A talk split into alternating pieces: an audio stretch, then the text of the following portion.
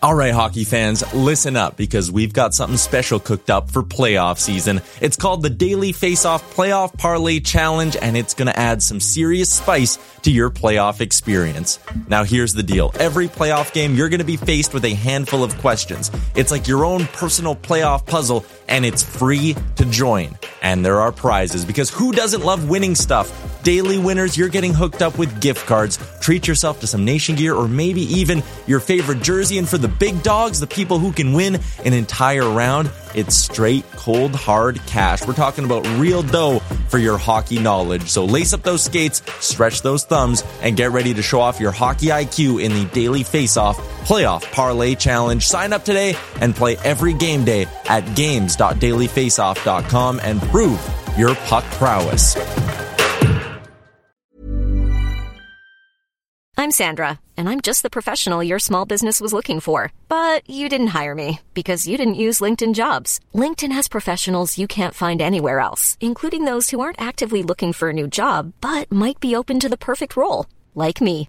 In a given month, over 70% of LinkedIn users don't visit other leading job sites. So if you're not looking on LinkedIn, you'll miss out on great candidates like Sandra. Start hiring professionals like a professional. Post your free job on linkedin.com/people today.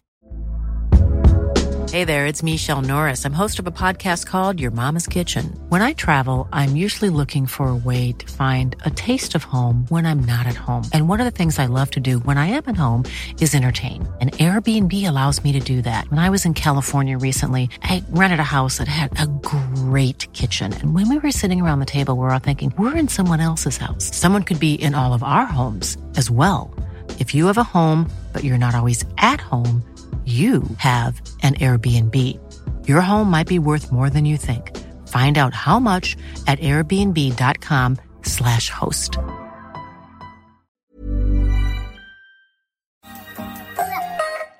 Better late than never. Welcome. It's my favorite. Fucking Anton Lander. I like really like the back up shower. Like, Let's go, baby. Bag milk. This is Cesus. Baba Booey. Cesus. Cesus. Baba Booey. Baba Cesus. Booey. Baba Booey. Baba Booey. Tyler Yaremchuk is so fucking sexy. Cesus. Yes, he is. He's actually my guest today. We're going to turn this down. Welcome to Better Late Than Ever. This is the year in review. Biggest Oilers stories of the year coming at you. I'm excited. I've got Tyler coming in as I was putting in the work on preparing today's podcast. I thought it was interesting to just kind of dig through what we were talking about over the last year of our lives when it comes to the Edmonton Oilers. I also have got a list of ideas of the biggest Tyler and bag milk moments of the year. And no, I didn't include him canceling the B cast because guess what? The show goes on. Before we start off, I want to say thank you to our friends at the audio department for being the title sponsor all year on the podcast. And I'm pretty excited about them. Go check them out at theaudiodepartment.ca. If you want to record a podcast, theaudiodepartment.ca. If you are in a band and you want to record a mixtape, theaudiodepartment.ca. You can book your studio time right there. You can record where other big bands have recorded here in the city. Why would you want anything less than perfection? Before I welcome Tyler to the show, I just kind of want to give a layout to what's going on here today. I put together a bunch of stories from Oilers Nation, and I'm doing a top 10 list. I've got some bonus items in there. The way I put this together was I looked at our traffic from the past year. And in some cases, I had to aggregate a bunch of articles together. This took me way longer than I was expecting it to take, to be honest.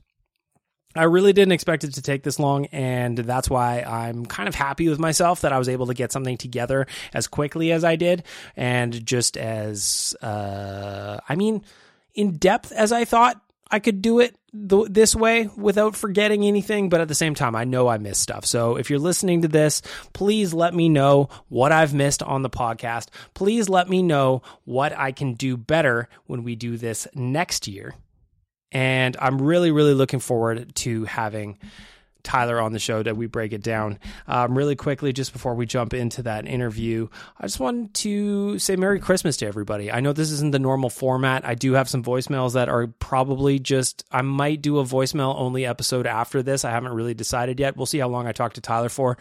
But I just wanted to say thanks. And I hope you guys are having a great break wherever wherever you're at right now. Whether you're back at work or whether you're working from home or whether you're just enjoying this timeless week between Christmas and New Year's where nobody knows what day it is.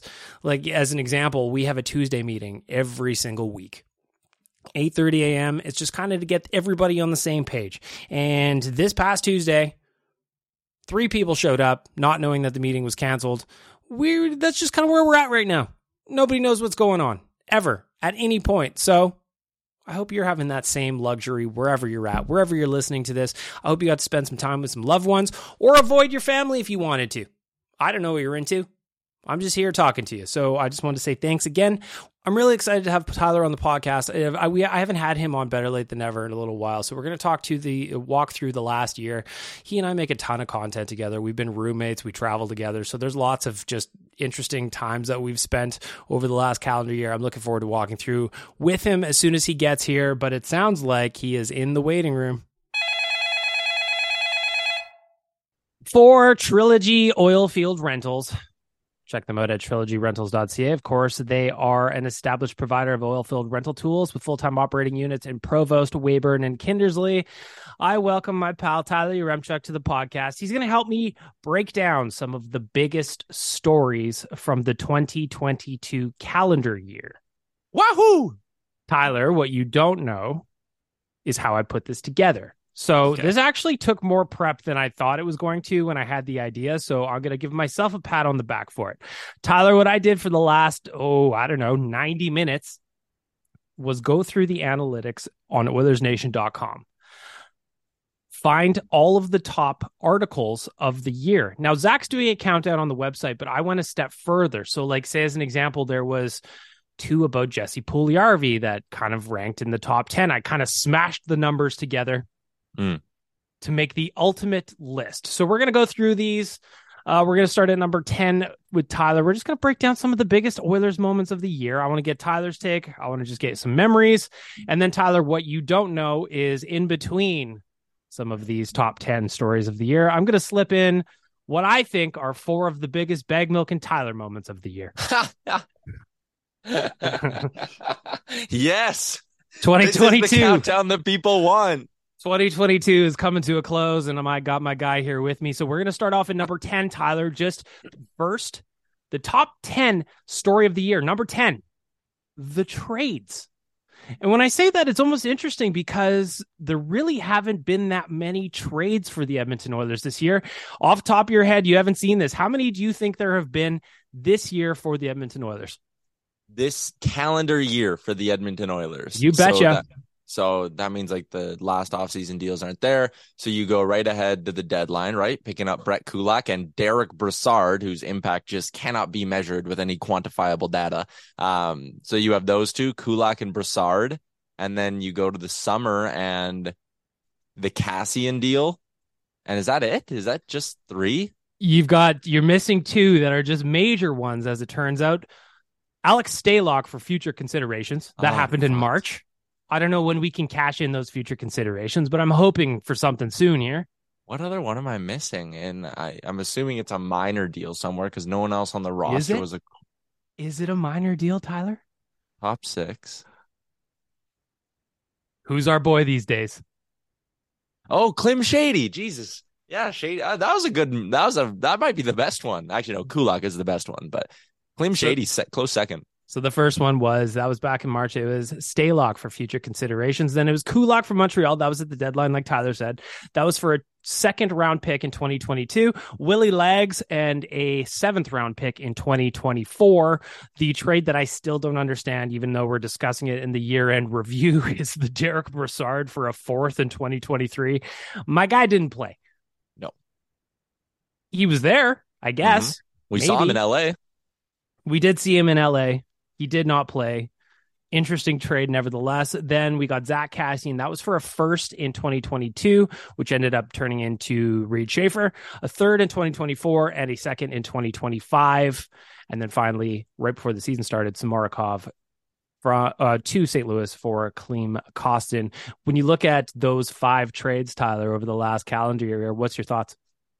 Um, well, I mean, the Kulak one was great, not just the deal itself, because you gave up a second round pick and I mean, whatever, a couple of assets that didn't matter in Lagesson and a seventh rounder, but you basically gave up a second to get yourself a guy that stabilized your blue line throughout the playoff run. He was the Tyson Barrie whisper. He was great. And then you go and you sign him to the deal you have him for like 2.75 million. It's like, damn, that was a really nice little couple pieces of GMing work by Ken Holland. The Kostin one looks awesome. And I'll even say the Kassian one still looks awesome. I mean, it's Holland covering up for a mistake, sure, but that to me signaled that he's ready to go into all in mode, right? You're sacrificing picks for cap space and you make sure those picks are two or three years down the line so you have as much currency as these next two dead at these next two deadlines as you possibly need. So i honestly think ken holland won a lot of these deals.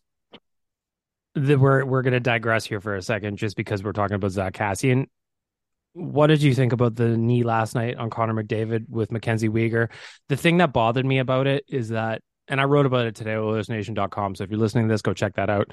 The thing that bothered me is that there wasn't so much as a, a glove in the face, there wasn't a slash to the ankle, there was zero response from the Edmonton Oilers. And I just don't get it. Like, I mean, man, if that happened in one of my beer league games, someone would be getting a, a glove yes. to the face or something, right? Like, and if you're Jesse Puljujarvi or Zach Hyman, like guys who are on the ice at that moment, how do you not sit there and be like, whoa, I'm going to do something about that? Like, you don't touch Connor. And I think it just speaks to like the Oilers don't have a culture problem and I don't want to like have that clip flying around but I do think that there's a little bit of like why aren't you sticking up for each other? Like it raises eyebrows and it brings up a big question of like why did no one want to go jump to the aid did they seriously just think in the moment oh that was a nothing hit McConnor just fell down? Like I I just don't get it. I was mind blown that no one jumped in there me too. I, I didn't get it at all. It kind of it flashed me back, and I wrote it. I put it in the article as well. On November 25th, Robert Bortuzzo kind of got pushed into Andrei Vasilevskiy, the St. Louis Blues against the Tampa Bay Lightning.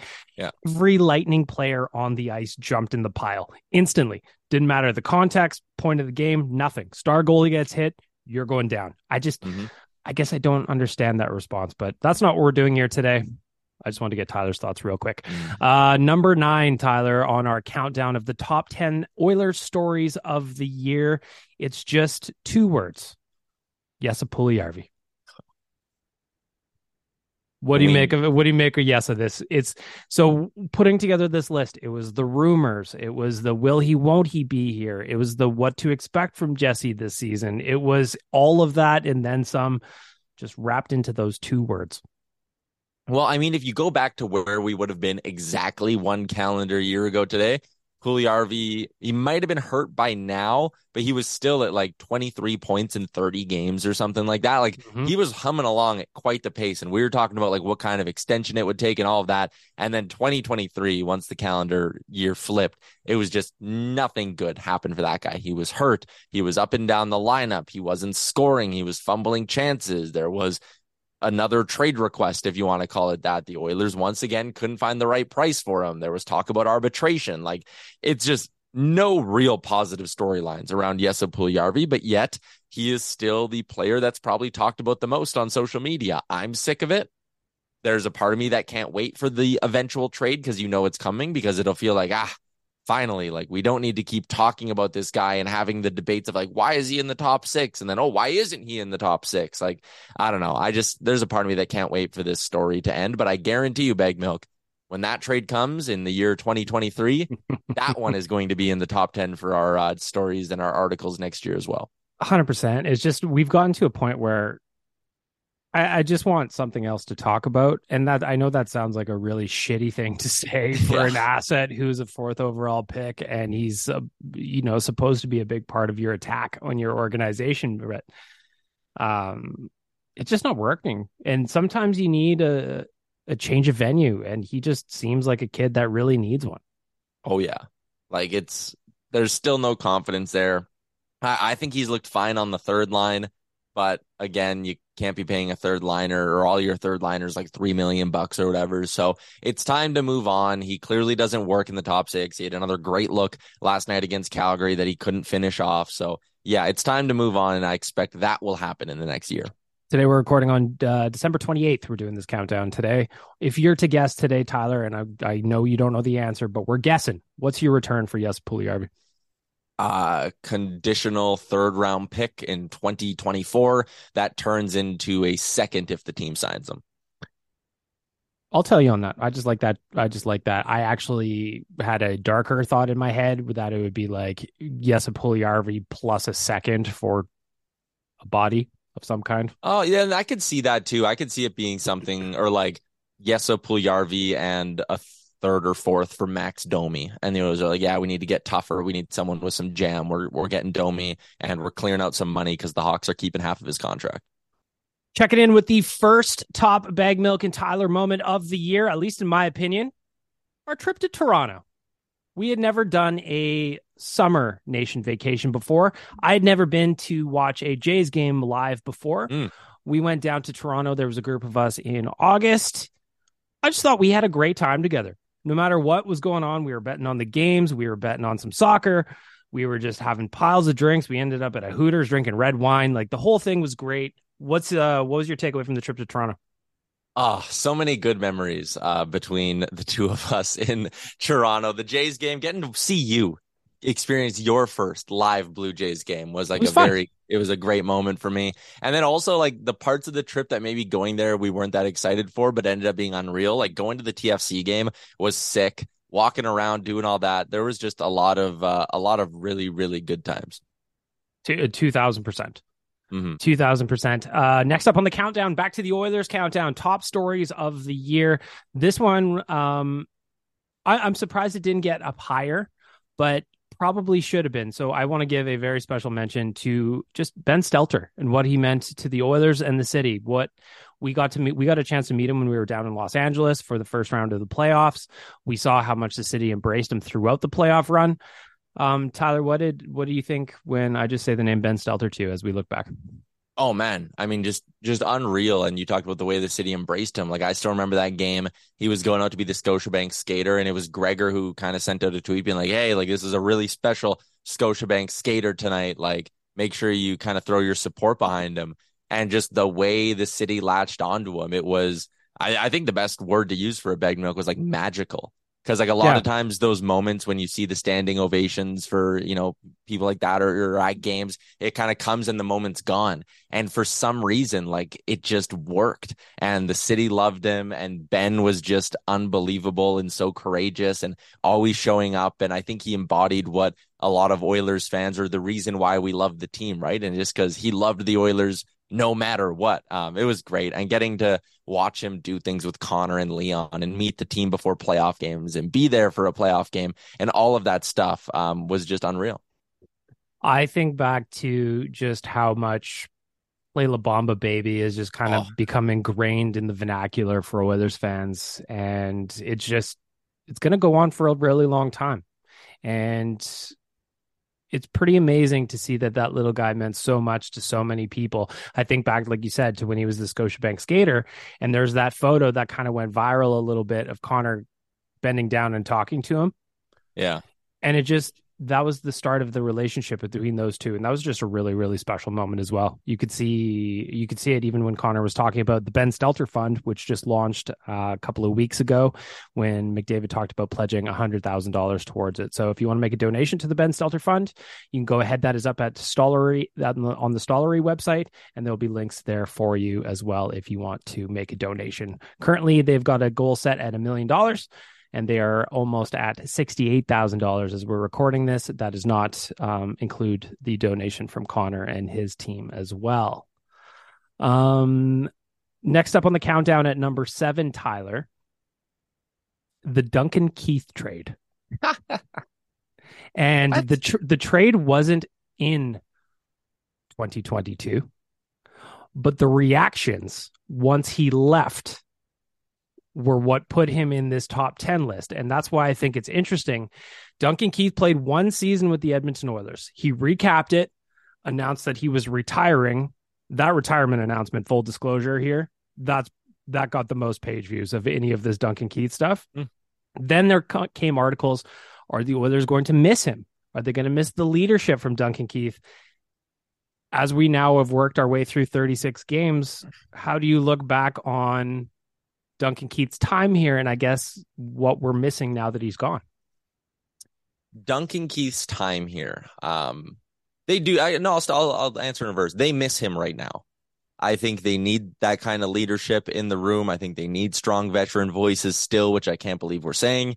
Um, but they do miss Duncan Keith right now. And the only da- or thing you need to remember with that is if Duncan Keith didn't retire, you're probably not signing Evander Kane or you're letting some other piece walk, right? So you needed him to go, or Brett Kulak's not back on that great deal. There's a bunch of things that probably or may not happen if if Duncan Keith comes back at that five million dollar cap hit. So they do miss him right now, but I mean it's it's more on, in my opinion, Ken Holland that we're looking at the blue line being broken, not on just Duncan Keith being gone. He was a really good player for them in the last year, and I he he blew my expectations not quite out of the water, but he exceeded them. And he was an important part of that playoff run. We'll always remember that. It was a good player for Ken Holland to bring in, but I will go to my grave saying he got I don't even know the right way to say it, but that wasn't a good trade. The Yeah. getting the player was good, but the move was not good. That should have been at 50% retained. You shouldn't have had to give up anything, or it should have been straight up Caleb Jones, right? Like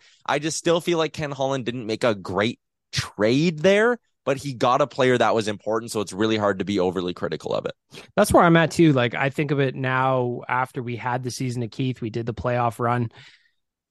They miss him undoubtedly. Yeah.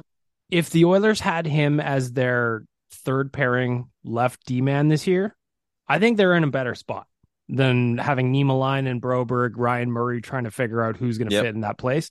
I think they miss him. I I personally miss the way he was sneaky dirty Oh yeah.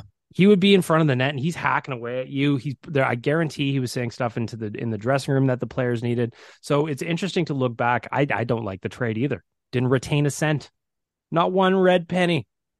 We didn't get the we didn't get the CBA credit either. So there's a lot there. That's also bullshit. Hundred percent. That's bullshit. And that was part of why this story was bumped in there when the news came out that he's retiring, but they're not getting that cap credit. So that'd be really nice to have right now, Tyler. If we had three million bucks to spend, that just came from Duncan Keith saying, you know what, I'm ready to shut it down. I've had a I've had a long and successful career. That would have been really really nice. Yep, it's uh it's a darn shame, but and it, it's wild that the, that's exactly what they're looking for. They're looking for a Duncan Keith clone between now and the deadline or something close to it. Number three on the countdown of the top bag milk and Tyler moments, at least in my opinion. Rooming together in Jasper for the pond hockey tournament. Oh no. We're going back again in January in January of 2023. I'm super excited about it. I don't remember. I think that was the first time we had been roommates, wasn't it? Ah, yes, it would have been. And if you didn't know, we introduced Tyler to a couple of new food items that his body absorbed and ingested perfectly, seamlessly, no problems at all. Little red wine, a couple of mussels. But ultimately, I just think we just had a really good time in Jasper. Our room, if you looked Oh. at it when we walked in, there was flats of nation beer laying around. There was our hockey equipment scattered everywhere. It looked like two teenagers lived there, but we just had a great time. I uh I had a great memory on my Snapchat bagged milk. Here it is. Since there's no video, it's me and you shotgunning twisted teas in our hotel bathroom. like all dressed up, ready to go down to the rink. Oh, it was good. I, I watched it the other day and it gave me a good drug. Oh, and this one of cone milk. Yeah. Yeah. Sometimes if I find a traffic cone, I uh I'm a big fan. Neighbors I'm, I'm neighbors not that so one's much at three. fan. I feel like that almost could have been higher, but that was a great memory. It was a great memory. We had a good time. Can't wait to do it again. It's gonna be a little bit different though this year, I think, because the misses are coming down, but And uh, Frank's coming. and Frank's coming. My dog, of course, not Sarah Valley. Mhm. Um, we're gonna have a great time no matter what happens in Jasper. But I just thought it was fun. The first time we were ever roommates last January in Jasper.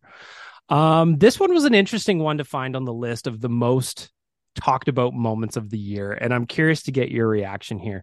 Coming in at number six, After putting up 44 goals and 79 assists for 123 points in 2021 22, Connor McDavid strikes out at the NHL Awards. Oh, yeah. That is, uh, well, I'll tell you one thing that this is not going to be a story next year because he might damn well sweep the NHL awards. He Yes, might go he might. Art, Art Ross, Rocket Richard, and Hart Trophy all in one foul swoop. And maybe there's a little bit more hardware in there for 97. Wink, wink. Um, but yeah, I mean, it's unbelievable. It, it was voter fatigue. Like, I think everyone sees that. And that combined with, you know, Auston Matthews did do something that's fairly historic. Not a lot of players can score 60 goals and it hadn't been done in a while. So I understand why McDavid didn't win the Hart. I wasn't too broken up about it or anything. And the same thing with the Lindsay, right? Like it's yeah, okay. The players all watched Matthews score 60 goals. They wanted to give him his acknowledgement. Like there is a part of it, as dumb as it is, that's like, I don't know. You can't just vote Connor every year. Like I kind of see why they mix it up whenever you have like a somewhat decent case for another player to get it. There was a decent case for Austin Matthews. Yeah. Like you said, he, put- he put in 60. That's not easy to do, though. It looks like Connor's going to do that himself this year almost. Do you think there's any part, and again, he would never admit it ever in a million years. Do you think we getting grudge McDavid right now? I think we are a little. I think he kind of sat there and saw everyone be like, "Oh, Matthews, Matthews, like, is he close to McDavid? McDavid couldn't score sixty, and I bet you Connor sits there and is like, "Fucking watch." Like, I'll just do watch it. me. Yeah, just watch me. Coming in at number five, we are making our way halfway through the countdown. And this one, I just got one word, Tyler. It's just rumors. And in that list of some of the most read rumors articles on the website, Tyler writes a lot of these himself, be it just in his rumors column or from Oilers Nation every day. We started off the year with Evander Kane. That kind of took over the first month and a half of 2022. Will he sign here? Won't he sign here? Oh, Oilers are last on the list. We were all arguing about it. Is Evander Kane the player that they should bring in? Of course, we've talked about Jesse Puljujarvi a bunch of times already. Andrei Kuzmenko was also ranked very highly up there, and that's a player right now that wouldn't you kind of love to have him somewhere on the depth chart? Man, he's scoring a ton in Vancouver, and he's playing with Pettersson. He's clicking like he's having a great season, and he's league minimum. Damn it. Couple of players from Chicago also made this list of rumors. Patrick Kane, Jonathan Toews. Uh, I the more we go through here, the more we kind of move forward, the more I'm warming to the idea of Jonathan Toews. Yeah, me too. That's kind of been my guy for the last little bit. I think he's going to cost you less than Patrick Kane in terms of the assets, and I think he gives you more of what you need in terms of someone who can maybe play on the third line and just give you good minutes, help you out in the D zone, all that stuff. I like Toews. Also on the list, uh, and kind of still circling a little bit, John Klingberg, Tyler. Yeah, that was weird, right? Because there was even that crazy rumor that they were talking to the Habs about like, okay, the Habs are going to sign Klingberg and then they're going to like keep half and the Oilers are going to trade them a first round pick. And that's how the Oilers are going to get Klingberg for cheaper while he still gets paid. And the Habs basically would be like, yeah, we'll pay you three and a half million dollars for your first round pick. There was like that weird thing floating around. Yep. There was talk about, you know, maybe the Oilers are just going to straight up flip Tyson Barrie to the Habs and then use the savings to sign John Klingberg. Like there was a lot around the Klingberg thing. He goes to Anaheim, one year deal. His no trade clause is actually about to end in the next like three or four days here as well. Um, the Oilers apparently still have interest. I don't think he's a perfect fit for them. Um, but it's something I, we'll hear his name a lot in the next six to eight weeks. I, I- guess this one I just don't really understand given who they have already on that right side. Like Tyson Barrie scored his 100th NHL goal last night. I saw, again, I can't shake this tweet that I saw and I can't remember who did it, but it just said John Klingberg is basically tall Tyson Barrie. What are we doing here? And he's more expensive and he's going to cost you an asset. So again, if the Ducks are going around being like, we want a first round pick for Klingberg, and if you're the Oilers and you're like, okay, if you view him as tall Tyson Barrie, and it's like maybe we don't need tall Tyson Barrie playing his offside on our blue line, maybe we use that first round pick and we go get Jonathan Toews with it, right? And make sure that the money all works. And then maybe you just go get I, I don't know who it is on the left side. Go get Luke Schenn. Play him on his offside. He's physical. He's mean. He's league minimum. He'll cost you like a third or a fourth, right? Like I think there's better ways to spend your assets than a first for John Klingberg. This one I didn't really remember.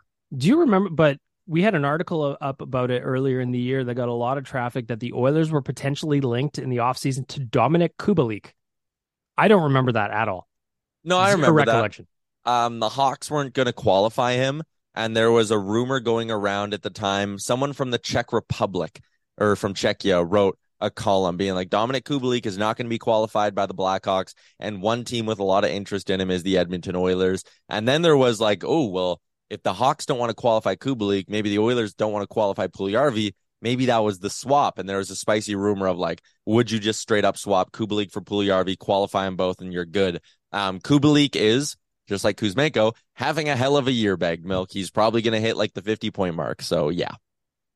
Any other rumors that kind of stick out to you? Like I was looking through again, I went through about 100, 150 articles to kind of put this list together for us today. And it was just, it was interesting that they were just the Oilers for a period there in the offseason were tied to so many people that I didn't feel like mashing them all in together. But is there anybody outside of maybe say like the the Max Domi flip you talked about that I guess they're tied to again? Um, Yeah. that kind of sticks out to you. Just going back to like I'm thinking around draft and free agency. Um, the one that felt like it was going to happen and didn't was Connor Brown out in Washington, right? Yeah. Where he eventually went to Washington because Bob McKenzie tweeted the Oilers are expected to have to land Connor Brown, and it was like, okay, this is happening. And then there was like never a follow up report from anyone. It was just like, oh, actually, he signed in Washington now, so or he's got traded to Washington, and that's that. Um, he is a guy who's a UFA at the end of the year, though, and he's gonna not play for this entire year because he got hurt early on. So, um, I remember that Connor Brown one was a pretty spicy one. Worst of I'm all, it, worst of all, it ruined Liam's meme. yeah, ruined Liam's meme as well because he had the five uh, former Maple Leafs. Yep. Uh, what else? Well, who was there around the deadline last year? I'm trying to think. Like they were rumored in the Kulak thing, and they went and they got, Got him. him. Yep. And I don't think there was really much else we were expecting from them. Back to the Tyler and Bag Milk countdown. Coming in at number two, Tyler, our trip to LA. That came together very last minute, obviously. Um, Well, let's talk about that because it was very interesting. We were recording an episode of Real Life, if I recall correctly. And then we were just in the studio, you, Jay, and myself. And then after we recorded, Jay kind of just said to us, Hey, if we got a trip together to LA, would you two be interested in coming? And we went, Huh? like, don't the playoffs start in like eight or nine days? yeah, like oh, like we need to like leave in a week, and it was like yeah. Um, we'd be going for games three and four. And man, the amount of stuff that came from that, like I forgot about you getting hit in the head with the beer Yeah. until like a week ago when you brought it up again. And like that was bananas, all of it. Um, So if you hadn't heard that story, we were down there for games three and four. Game three was when the Oilers lit the Kings up. It was like 8 2 or 6 2 or Mhm. something. I don't exactly remember what the score was. But Tyler and I were hammered. And well, Jay was too. So I'm not leaving him out of this. We were hammered. We were drinking those giant liter of colas.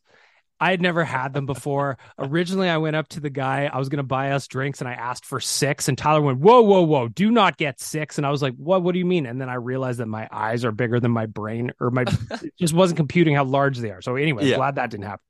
So when the Oilers would score, Tyler and I started having fun because we were sitting right down by the glass, turning around and pointing at Oilers fans in different sections and like getting their acknowledgement. And as more goals went in, the more fun we stepped started having. And it was probably Yeah. after goal five or six where I turn around to sit down and I take a beer right in the back of the melon, a full beer. Amazingly, I was not the one that got the worst of it. It was the poor old lady behind me that got the worst of it. So we spent the entire rest of the period kind of apologizing. That is also the same game where I did arguably the worst hat trick toss of all time. it's like a nanosecond. It was off your head and like spiked two rows in front of us. yeah, that was not a good one. So the trip to LA, Tyler, that comes in at number two of our best moments. Also, very first MLB game for me ever. That Oh, yeah. turned into the Ot- Otani boys situation, which was just a Oh. train wreck in itself. Oh, Tyler, Jay, and I all ended up with Otani jerseys. Jay's is a little fancier than ours, yet the price tag is the exact same. And it was our Ocean's Eleven moment. That was wild. Um, our day at the beach was a lot of fun. I got to watch the waves crash into the rocks, which I loved. Yes, you did. Uh, we had street beers, which was cool. Little Um, brose. Yeah, and then on the way home from that baseball game, we just got in like one of those big ass Ubers and ran to the gas station and just had like boxes of drinks in the back because it's such a long drive. Oh, that trip was unbelievable. It was so much fun. it was great. And then, despite the loss in game four, we ended up in a luxury suite at Oh, yeah. crypto.com arena. We just had the best time. It was also fun watching Tyler and Jay do the uh, the pregame show down in LA, even though we had no ability to film anywhere near the arena. So there was a very nice lady working on the grounds at LA Live that just kind of kicked us right to the corner along a main street. Yeah. So as I was filming them do their thing, there's cars buzzing around, and I just thought that was very funny. Amazing trip to Los Angeles with the boys. Tyler coming in at number four on our top 10 stories of the year countdown for the Edmonton Oilers. Why are you so pissy? Oh, God. I mean, Of course, the exchange between Leon Draisaitl and Jim Matheson after what was a horrid stretch of hockey by the Edmonton Oilers. They were really, if you like, you got to remember people. Think back to last season. There was a stretch where it was just shit hockey from the Oilers for two months, probably two and a half months. we're the worst team in the league from December till the end of January, more or less. basically awful in every facet. We knew why Draisaitl was pissy. I love that Jim asked him anyway. That turned into us selling a shitloads of uh, "We are all pissy" tees. Tyler, just what do you remember from that exchange? I mean, only Jim would do that as well. Like it was just so good. And I mean, we I think we needed it as a fan base because it became for a for a bit like kind of a rallying point for the Oilers. Like um yeah, I, I think that was it. The shirts were awesome. I still have mine. That's a great memory. Um, but it just showed how high the tensions were. And when you were to if you were to plop yourself into that moment where it's like, okay, the players are now fighting with the media, this team doesn't look like it can make the playoffs. If you were to tell us in that moment, they're going to go all the way to the Western Conference Finals, like you wouldn't have believed it. Never. It just seemed so far from reality that that team uh, in its current state was going to be able to pull it together, and they did. Never in a million years at that point when we were putting together the "We are all pissy" tee did I expect we were going to go to the Western Conference Finals. Yeah. It just no chance, no chance. Uh, coming in at number three on the countdown, this just drew massive amounts of traffic, massive amounts of traffic. Tyler, Dave Tippett fired, replaced with Jay Woodcroft. Arguably, the start of what was a magical run for the Oilers to the Western Conference Finals was when Jay Woodcroft replaced Dave Tippett behind the bench. New voice. We heard players like Derek Ryan talking about how it was nice to be involved again. Uh, what do you remember from that coaching spot?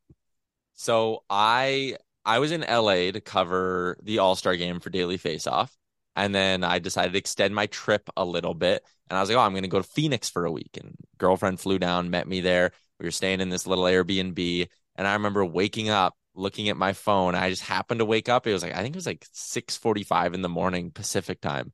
I looked at my phone. I was like, holy shit, they just fired Dave Tippett, and I'm like in Arizona right now with terrible Wi-Fi.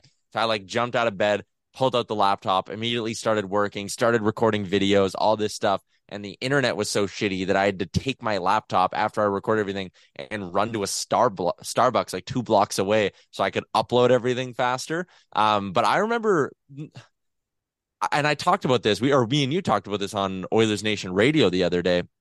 If you remember that stretch of hockey, it was really bad, obviously, from like Mhm. middle of December onwards. And then in January, they lost 6 4 at home to the Ottawa Senators. And at that point, it was their fourth, fifth, sixth loss in a row.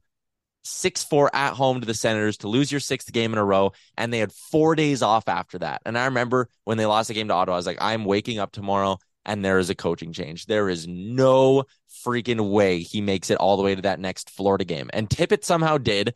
And then they got blown out by Florida, 6 nothing at home. And it was like, oh my God, well, you didn't do it last week. You got to do it now. And they didn't. And then the team went and rattled off like five wins in their next six games. They went 4 0 and 1 or something like that. And it was like, okay, they got it back on the rails. The season is saved. You got some easy points in the schedule coming up. And then it was the back to back losses at home to Vegas and Chicago, which ended up doing in Dave Tippett. But I remember being surprised again that they pulled the trigger after they had just had kind of like five good games and it felt like they were building in the right direction. And I remember also being kind of equally surprised that they went with Ro- Woodcroft because we are clamoring for that. Like, Yep. I think a lot of the people on Twitter and and the community who follow our podcast and stuff, we it was like, yeah, man, you need to bring up the next guy in Woodcroft. Don't go to the recycle bin and pull out like a Because if you remember, Tyler, there was uh there was some talk at the time like maybe Mike Babcock is a guy that comes in to replace Dave Tippett if they need to make a coaching change. Obviously, it's just tied to Ken Holland in there. We were all going, no, please not Mike Babcock. We need something different. And that's where Jay Woodcroft came in. He was so positive, did not throw a single person under the bus. Woody had the poses all the time. He had the stances at the at the when he was doing his pressers. There was just a lot to like about him. And There was. It's amazing to see what he did with that team in on an interim basis and ultimately get rewarded with a three year deal. And the best Woodcroft moment of all is when they beat Calgary and he's standing there waiting for Sutter. And like the rivalry was legit, I think. And you know, Woodcroft just had that smirk going. And yeah, that was great. Not only did he stand there and wait for Sutter, it was a full 10 seconds that he was Yeah. standing there. He just stood there and waited. Flames were sadly skating past him. It was it was amazing. I loved it. Loved it so much. Number 1 on the top bag milk and Tyler moments from 2022. Tyler, the kiss. Ah, yeah. Okay. I knew it was coming here. One night, it was very romantic. We were in Los Angeles, probably 15 cocktails deep at that point, two in the morning. The Oilers had just won. Sometimes you're at a smash burger and the mood strikes. And I planted one on him because there was context. A little before that, Jay took us. Jay took the entire company to the Canucks game, the very last game of the regular season. And that was supposed to be like our, our Christmas party because we missed it actually at Christmas. That night we were celebrating, we were all drinking cocktails. Tyler kept turning around to kiss me. And I did not kiss him at Rogers Place that night.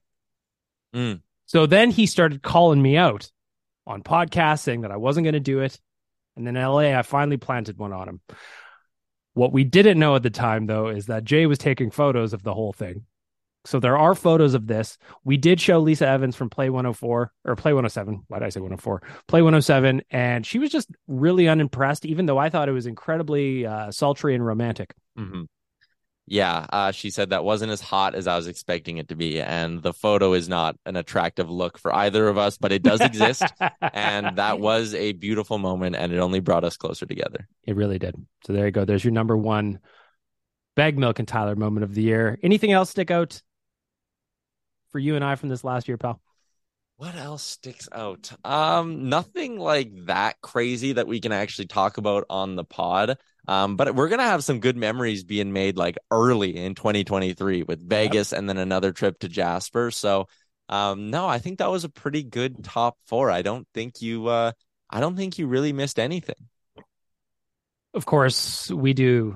I mean, it's not a top moment. We just do together. a ton of things together on a weekly basis, whether it's podcasts, like I loop you in on this one, or uh, you loop me in on Oilers Nation every day.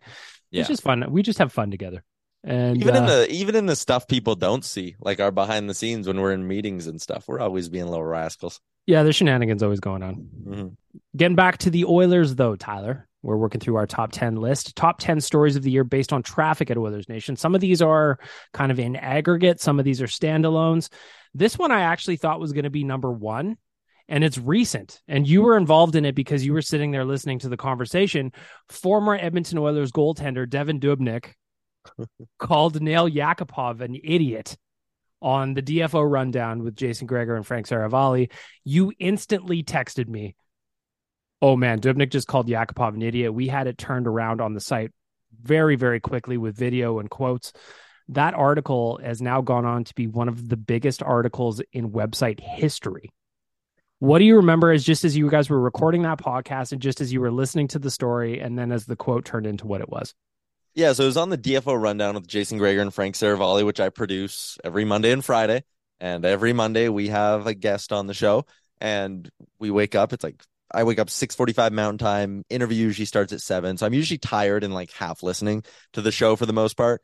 Um, but again, that question Gregor asked it, and I was like, huh, he'll probably just brush this off and be like, oh, no one really stands out too much, and then maybe he'll share a funny story.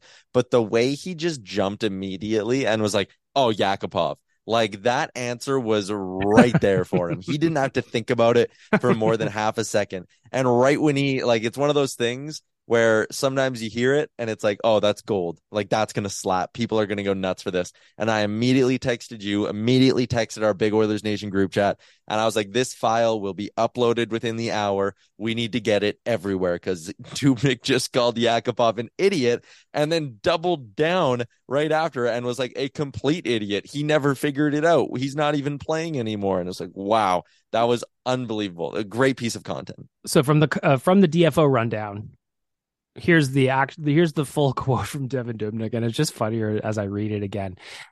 He was asked about the worst teammate he had for having high heaters in practice. Without even skipping a beat, Dubnyk named Nail Yakupov. And I quote, Dubnyk says, Oh, Nail Yakupov, this guy was an idiot, a complete idiot. I tried to explain to him. We were doing uh, low down from the corner and he's zipping these things past my ear because he's trying to hit the elbow. And I tried to explain to him, you realize there's three outcomes here. You miss the net, you score, or you hit me in the ear. And I hate all three of those. If you want to practice this shot, go do it at the other end. Gregor replies, Did he ever get it? Dubnyk says, Obviously not. He's nowhere to be found. So I don't think he hit the elbow too often. And that, dear friends, is the top most viewed article in Oilers Nation history. So, Tyler, we've got one left on the countdown. And again, this one is an aggregate of articles from the past year. Do you have an idea? Do you have a guess on what the number one most talked about or viewed moment was on OilersNation.com in 2022? It's got to be just the Battle of Alberta, right? It's not. Hmm. The Battle of Alberta, if we're going to do, I actually have a couple of little bonus items on the list. So Yeah, the, yeah. the Battle of Alberta actually came in 11th. Oh wow. And that is an aggregate of all of the playoff articles, the hype leading into the second round of the playoffs. Uh, yep. so that was in at number 11. I mean, I guess there was just so much. Um, the number one moment is it the Jack Campbell signing? No. He is number 12. And I have that listed as the goaltending because, as you know, Yeah, that makes sense. the goaltending we had over the last calendar year, we had Mike Smith, we had Mikko Koskinen, we had uh, the Jack Campbell signing, we had the emergence of Stuart Skinner. He got his first ever NHL shutout on Valentine's Day against the San Jose Sharks. That lands in at number 12. I you, you included Evander Kane in rumors. It is Evander Kane. It is okay. Evander right. Kane was the top story on OilersNation.com in 2022, and it's not particularly close. Wow. It started off with the rumors after he and, and correct me if I'm wrong, Tyler, because I'm trying to remember back. He and the San Jose Sharks they parted ways. The Sharks just basically said, "Nah, you're done here. Your contract is now void." Yeah, basically he broke COVID protocol like twice, and the Sharks said that's grounds for us to terminate your contract, and they did that. And he had to serve a suspension, and then he was a free agent or something like that. Um, So- oh no, there was no suspension. Um, but he he was a free agent. Yeah. And from the beginning, Edmonton started to become a destination for Evander Kane, even though none of us really kind of thought it was possible. We are like, this guy's played in San Jose. You know, this isn't the kind of place he's going to land in. Though, when I look at the articles, so it starts about the first one is just Kane rumored to be, uh, or the Oilers rumored to be a landing spot for Evander Kane. That one just popped. You look in the comments from that that day. A lot of people were in favor. A lot of people were supporting it. Then that goes into the grievance that was filed. Then it goes into there was articles from myself, from Brownlee, from Gregor, from basically everybody saying, "Is this the guy that we should bring in?" We Well, know we, we've heard the off ice stories. Is this a fit here? The off ice stories are one thing, and there's a lot of them that are really ugly. Like he does not have a reputation of being a good guy in a locker room, out of a locker room, in day to day life, all that stuff. And I think that led to a lot of us again at the moment when the Oilers were as fragile as they were. It was like, okay, is this really the guy you want to bring in to a locker room that we have the we're all pissy thing going on? They're clearly a broken team. Like, why is this guy? He could be just a fi- an unnecessary firework in there that makes things worse. And I and I think all the criticism at the time was warranted. And I was one of the people who said, "Don't bother." I was Yep, like, "This guy." I was like, "You're not going to win a Stanley Cup just because of Vander Kane. The off ice issues are going to alienate parts of your fan base, and he's not good in the room." And you know, I'm fully willing to eat crow because he came here, scored at a 40 goal pace, played at a goal per game in the playoffs, and then the Oilers got him to what appears to be a bargain bin contract. And from what we've heard, he's kept his act together around the team. It hasn't been any major issues, at least. Contributing and, community now. And he's been a leader in the community. And yeah, like it, it's worked out better than I think anyone could have expected. And you watch a game like last night against Calgary, and it's like, son of a bitch, they miss Evander Kane in the lineup right now. So I was against it at the time. I'm fully willing to admit I was wrong because he was a catalyst for that team, a big reason they turned their season around, a big reason they went to the Western Conference Finals. I, I'm I'm with you. I was two thousand percent wrong on how this would go. I thought he was at best going to come in, finish up that one year deal, in and out. Made sense. You play with McDavid. You go ahead and you get an opportunity with another team. That's what I thought he was doing here on yeah. that one year deal. One of the articles that kind of came that lifted this one with a lot of traffic was leading into free agency. If you remember, Tyler, where Ken Holland allowed Kane and his agent to explore all avenues with every other team leading up to the free agency launch date. Well, shortly thereafter, he came right around and signed for a deal just over 5 million bucks.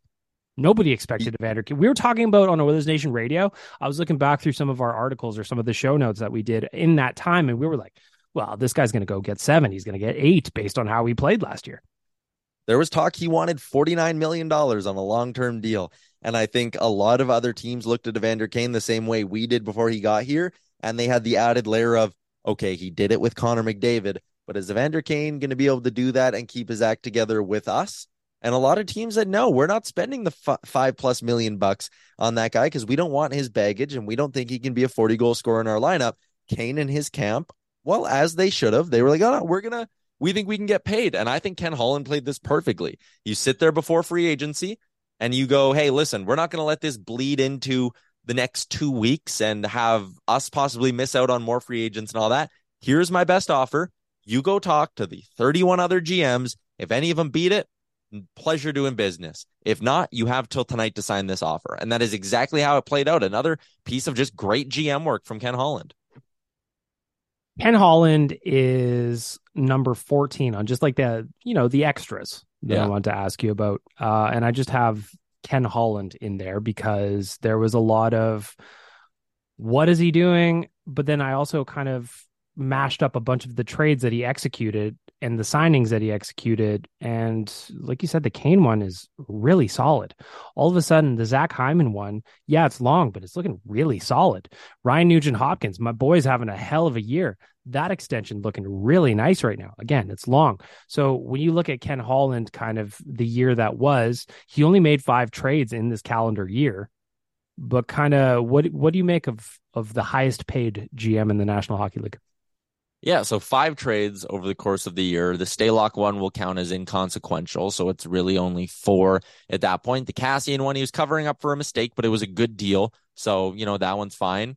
Kulak deal, great. Brassard deal, you add depth at the deadline, and I think you should give up your fourth round pick for an extra bottom six player every year, even if they don't end up playing for you. It's smart to bring in more bodies like that because it's more of like a in case you need them kind of thing. So that was fine too. The free agent signings, you know, Great deal with Kane. He's done great on Hyman, great on Nuge, like you said. The Campbell one is the one that we're gonna look at and kind of go like, okay, like that's that's a pretty big hiccup if it stays a hiccup. You know, like if Campbell doesn't turn it around and it's five years of this guy just being brutal for the Oilers, then that's a bad one for Holland. But I do kind of think, and I'm guilty of it too. There are a lot of people who the a lot of fans live in fear of Ken Holland's next move. They're like, what is he gonna do? What is the crazy old GM going to do? Uh, what bad move? Who's he going to give up? And then you look back and it's like, oh, well, nothing he's actually done has been that bad. In fact, his home runs far outweigh his strikeouts. So what are we complaining about here? Everyone's like, oh, I see it in my mentions when I talk about, you know, adding a DM. Oh, you really think Ken Holland's going to have the ability to go out and get a big a move for a defenseman? It's like, yeah, man, he did it last year for Brett Kulak. Like he literally did it less than 12 months ago. We think Ken Holland's going to go out and give this team solid depth? Yeah, man, he went out and signed Evander Kane last year when it wasn't a popular thing to do. Like he went out and signed Zach Hyman off the free agent pile. Like went and got Klim Kostin this year, effective bottom six guy. Mattias Janmark's looking like a good signing. Like he does make good moves. And sometimes it feels like there's people in this fan base who are so scared to admit when they're wrong that mm-hmm. they just keep peddling this whole like, well, Ken Holland can't get the job done. What do you think? And it's like, nah, like he built a team that went to the Western Conference Finals last year, and you may not have liked it, but a dirt cheap Mike Smith was a big reason why they did it. And a veteran Duncan Keith that he may be paid a lot to get was a big reason why the Oilers did it. And the Evander Kane signing you hated and I hated was a big reason why they did it. So people hate giving him credit. I don't get it, but it's just people who are afraid to sit there and be like, oh, yeah, I'm wrong. I was wrong on that. And the GM was actually right on that. That's where I'm at too. It's like like we talked about earlier. Evander Kane, I was against it. I didn't like the idea at all. I wrote about it. I probably wrote two, three, four thousand words about that very topic. But ultimately, man, I was wrong. That guy was huge for the Oilers, not just down the stretch. And now that we don't have him in the lineup, it's like you mentioned last night. If Evander Kane was healthy last night against the Calgary Flames, yeah, you know for a fact, a 1000% certainty that once the Weegar knee happened, he was going to have a very hard time dealing with Evander Kane soon after, and Kane was not going to take no for an answer. The Oilers are missing that swagger right now in a big way, a big, big way. Uh, just looking yeah. at the uh, this one came into my bonus list, Tyler. Just I was surprised it came in this low, um, generally speaking, but I, I get it to an extent, I guess. The playoff run when you it's think back, yeah. When you think back to the playoff run, um, be it LA or Calgary or the sweep against Colorado, kind of what stands out to you from that? Just kind of two months of just, or I guess six weeks of just pure fun. We just had the best time. Here's a bag milk Tyler moment was uh game seven against LA. I mean, we weren't sitting together. You were sitting with my girlfriend.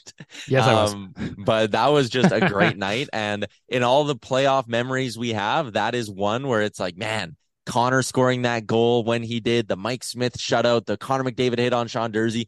Game seven against LA was unreal. And so was game six in LA. Remember, that game was tied late. And yep. I just had that sinking feeling. The Oilers were facing elimination. And it was like, boy, like this is how it ends. Hey, all this hype and they lose in six. And Tyson Barrie of all people fires at home, and we are running around Beercade, hugging each other, going yep. nuts. Like, oh, the the amount of memories, the amount of people I met at those watch parties we did, everything. It was just that playoff run was the best. And I really, really hope we get another one. That uh, game six, we were all we were at Beercade, like Tyler said, and there's a hilarious video that Kennedy got of Tyler and I where Kane goes to put it in the empty net, and we both go running 15 feet towards the screen, fist pumping at the screen together, and nobody else could see shit, but it didn't matter.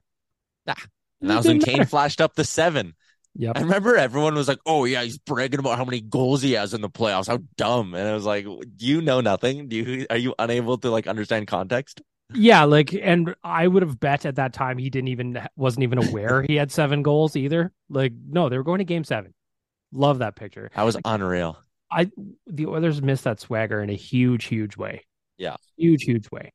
Um, Tyler, as we wrap up the countdown for 2022, let's look ahead at 2023 really quickly.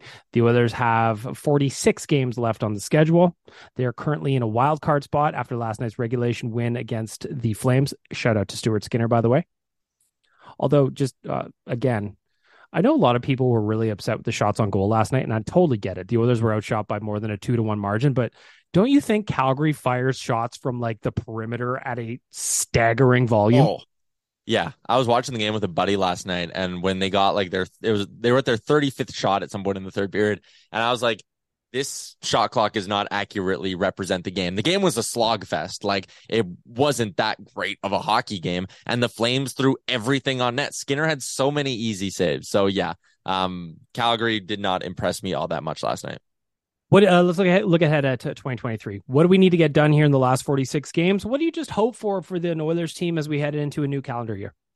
I will give you a prediction for five storylines we're talking about when we do this show again next year. Let's do it. Okay. So one that I think will happen, I'm pretty confident in this one. Oilers send four to the NHL All Star game. Connor Leon Nugent, and Stuart Skinner all go Woo. to the NHL All Star game. Love that. Um, I'll give you Oilers trade first round pick at the deadline. That would be a big move, especially around here, because I mean, Bob Stauffer talks about it all the time. What was it? The last time they traded a first was 10, 12 years ago, something like that. Been a while. Um, like outright traded a first too, because they did swap in the Kassian deal, but like Yeah, yeah, the last time they that. dealt one at the deadline was a long, long time ago. So I'll say four go to the All Star game. Oilers move their first at the deadline. McDavid sweeps at the NHL awards. He goes Lindsay, Hart, Rocket, and Art Ross. That'll be a big one that we talk about. Um, I'll, I'll lump, lump in McDavid getting to 150 points in that one as well. Uh, two more to come up with. Here's a spicy one. I was going to say this one for last. Oilers win the Western Conference. Why not? Right? Why not? We we really, we got to go on a run here. I, I talking think lofty. might. Yeah, I, but I, I think this team is more than capable of going on a run. They have a goalie that can steal games for them now. Like they're legit, and I think they'll go on a heater here at some point. And I need one more storyline outside of all of it. Um, Tyler and Bag Milk hit big in casino in Las Vegas. Oh, if there's just one thing that I need, I would love for us to hit big at the casino in January. I don't care what we're playing, anything. Come on, Anything. let's do it. When I'm looking ahead at 2023, I just I hope one of the stories we're talking about is, and we've mentioned this on Oilers Nation Radio a thousand times. So if you listen to that podcast, you'll be like, yeah, you guys talk about this all the time. That this team has a greater appreciation for defense. Mm. Last night, again, there were still too many times where the Oilers were flying the zone. I don't understand why that happens. We're going to fix that problem. I feel like we're going to be talking about it. Connor McDavid, I agree with. Rocket Richard trophy. I don't know where he's going to get in terms of final goal totals, but I think he's he's going to be over 60. He's just he's on a different planet last night. Like even that shot he the game winner last night against Calgary, he just buried it. Walked into the slot, took his space, ripped it past Markstrom. Again, both goals in the glove hand side on Markstrom. Keep that in your pocket for later. And then the third story I'm going to mention is that I think that there's going to be somebody that moves out of the roster that we don't necessarily expect. Like we're expecting the Jesse Puljujarvi trade, right? But you've got Yep. essentially nine million bucks and three players that are just not scoring a whole lot. And I think by the time we do this show next year, Tyler, we're going to have not just Jesse Puljujarvi off that list of those those three around the nine million bucks, but either a Warren Foegele or a Kailer Yamamoto, and I'm very much leaning towards Foegele. Yeah, that wouldn't surprise me at all if both Foegele and Puljujarvi are off the roster by this point next year. I think this summer we may see a Tyson Barrie trade come to fruition just because, you know, maybe the Oilers want to free up some more cap space as well. Um, although with the cap maybe going up and maybe that'll end up being a big storyline, maybe they won't have to at all. Maybe it'll be one of those things where it's like, hey, we can keep Barrie, Bouchard, and Ceci as our right side for another year and just keep building up the pieces around the perimeter a little bit. What do you expect for the Oilers? Have to go all in at the deadline this year, do they not? Yeah, like I really, I, I, I got an itch for this Jonathan Toews trade. I think there's I'm something to there. as well. I think there could be some sort of a deal where it's like, hey, Chicago, you're keeping half. Yep. Okay. You are going to trade him to Arizona for future considerations. We are going to give Chicago our first or second round pick. Arizona, you're going to keep another two million bucks and you're going to get to trial Jesse Puljujarvi for the next three months. And that's going to be the deal. It'll be like Puljujarvi and one of the high picks to get Toews in this lineup at Puljujarvi's cap hit. And that'll be one big swap. And then they'll make another move to get a defenseman and probably another move for a forward on top of that yet. Because I like that. I the more I think about the Toews scenario, the more I like it because it gives us a situation to move Nugent Hopkins back up.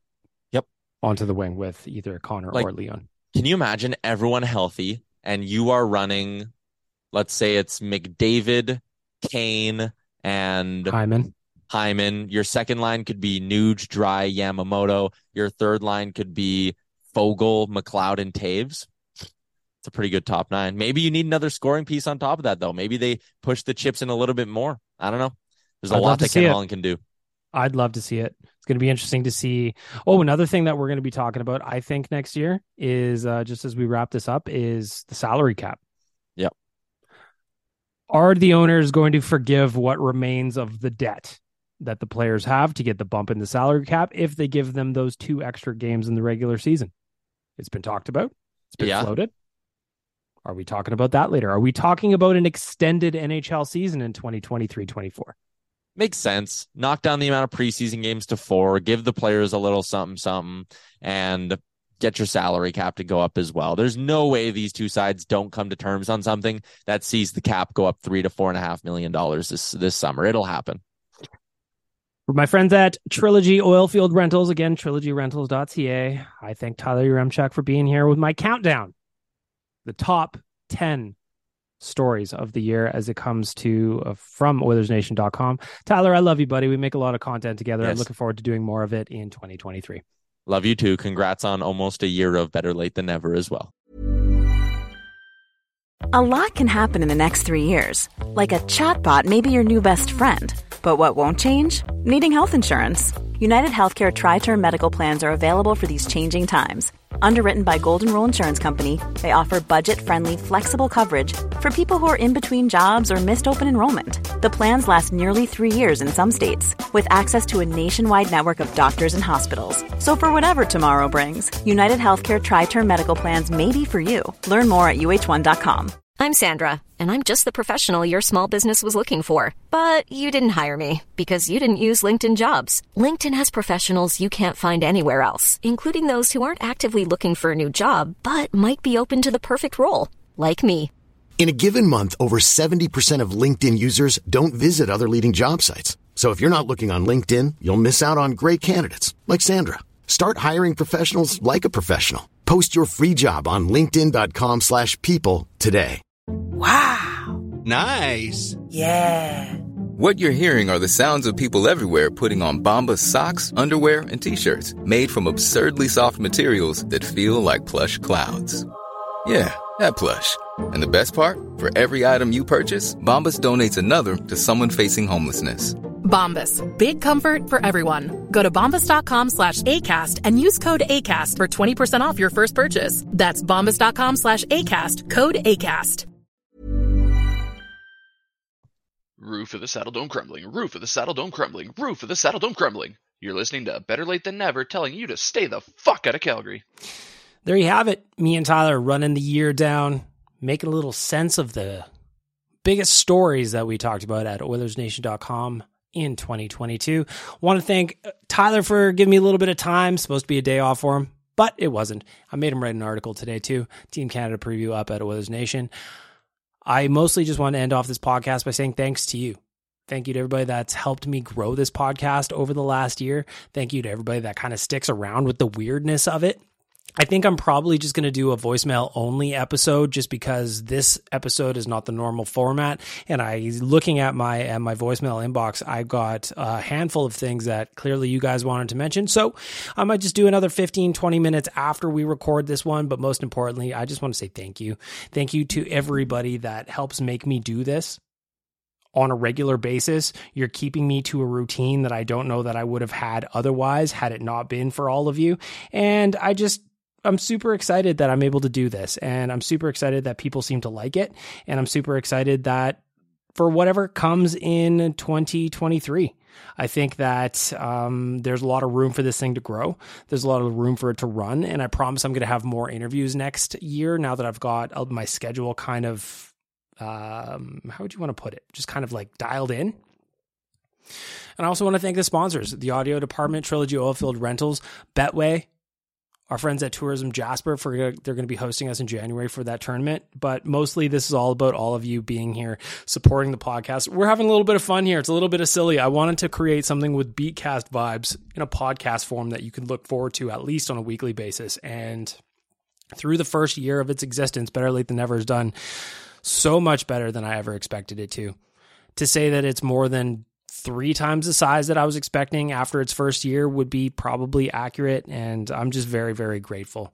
So I want to say thank you again from the bottom of my heart. I hope you guys are enjoying the time off. Looking forward to making more content for you in the coming days, weeks, years, months, whatever goes on.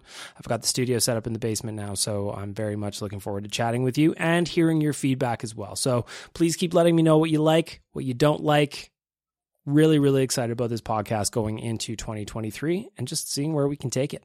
Thank you.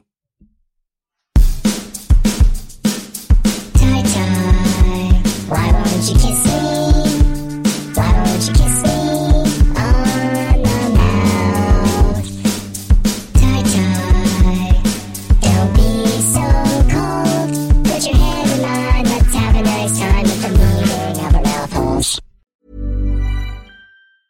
Hey, it's Danny Pellegrino from Everything Iconic.